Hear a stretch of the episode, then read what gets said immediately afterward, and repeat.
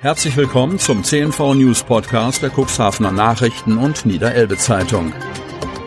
In einer täglichen Zusammenfassung erhalten Sie von Montag bis Samstag die wichtigsten Nachrichten in einem kompakten Format von sechs bis acht Minuten Länge.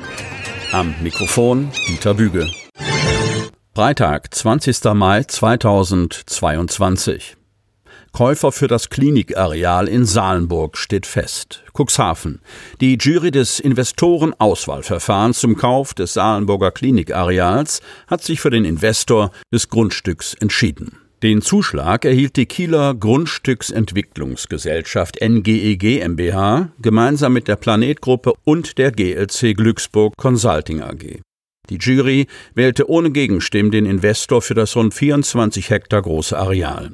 Sie würdigte bei dessen touristischem Konzept die Auseinandersetzung mit der Lage, der landwirtschaftlichen Qualität sowie den Nachhaltigkeitsansatz. Die Bietergemeinschaft NGEG GLC Planet will unter dem Titel Nordsee Naturressort Cuxhaven ein naturnahes touristisches Konzept umsetzen, das die Einmaligkeit und naturgegebene Schönheit des Areals der Nordseeklinik nutzt.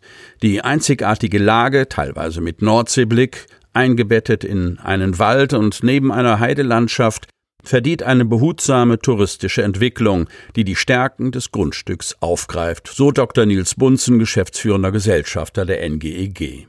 Es sollen überwiegend in Holz- und Holzmodulbauweise 93 Ferienhäuser, 78 Ferienwohnungen sowie ein Hotel mit 130 Zimmern und Servicefunktionen entstehen.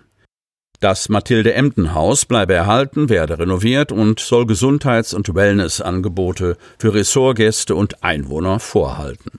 Ebenso bleibe die historische Trinkhalle erhalten und werde baulich aufgewertet. Das Ressort selbst soll, soweit logistisch möglich, autofrei bleiben. Parkraum soll in einer Tiefgarage unter dem neuen Hotel und im Anfahrtsbereich geschaffen werden. Ukrainische Flüchtlinge bevorzugt, Kreis Cuxhaven. Der Wohnraum in der Stadt und im Landkreis Cuxhaven ist knapp, nicht nur für die Cuxländer, auch für die vielen Geflüchteten, die ihr Land wegen des Krieges verlassen mussten und nun Schutz im Kreis Cuxhaven suchen.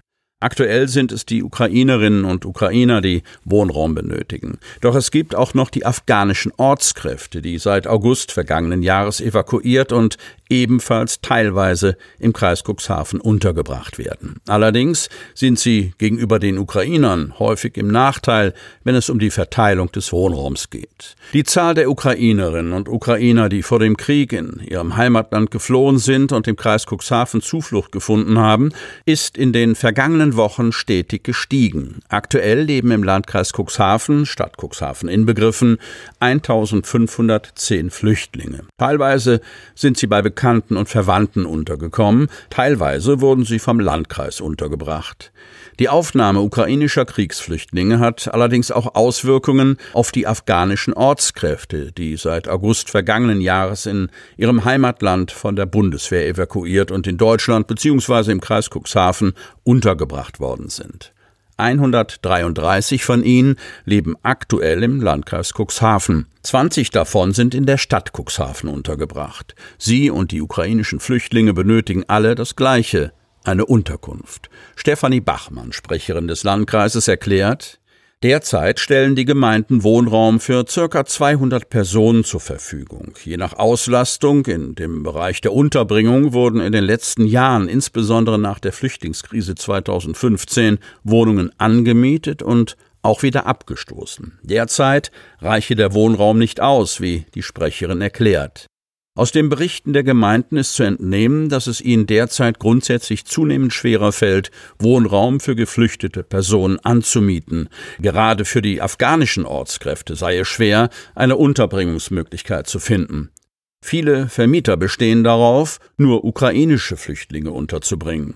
Noch schwieriger dürfte sich die Wohnungssituation ab dem 1. Juni darstellen, denn dann kommt das Jobcenter für die Sozialleistungen der Ukraine-Flüchtlinge auf. Und das bedeutet auch, dass sie ein Recht auf eigenen Wohnraum haben. Den zu finden, wird schwer, vermutet die Landkreissprecherin.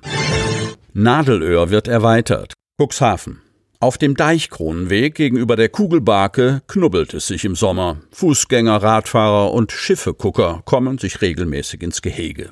Die Stadt will baulich Abhilfe schaffen, offenbar mitten in der Hauptsaison.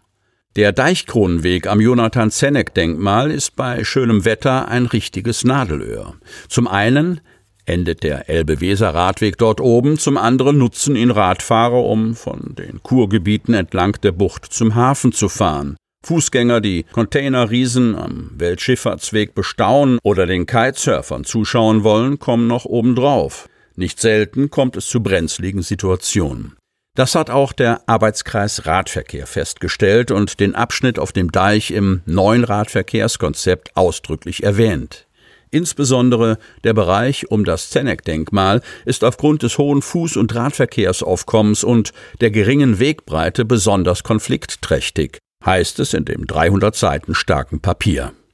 Es ist geplant, die Fläche um das Zeneck-Denkmal etwas zu erweitern, sodass die Bänke nicht mehr direkt auf den Deichkronweg stehen und Fußgänger als auch Radfahrer etwas mehr Platz zur Verfügung haben, sagt Marcel Kolbenstädter, Pressesprecher der Stadt. Die Dauer der Bauarbeiten schätzt die Stadt auf etwa zwei Wochen. Schultheiß Jürgen Schubel vom Cuxhavener Deichverband kritisiert, dass man jetzt mit den Arbeiten mitten in der Hauptsaison lande, wenn am Zenneck-Denkmal Hochbetrieb herrscht.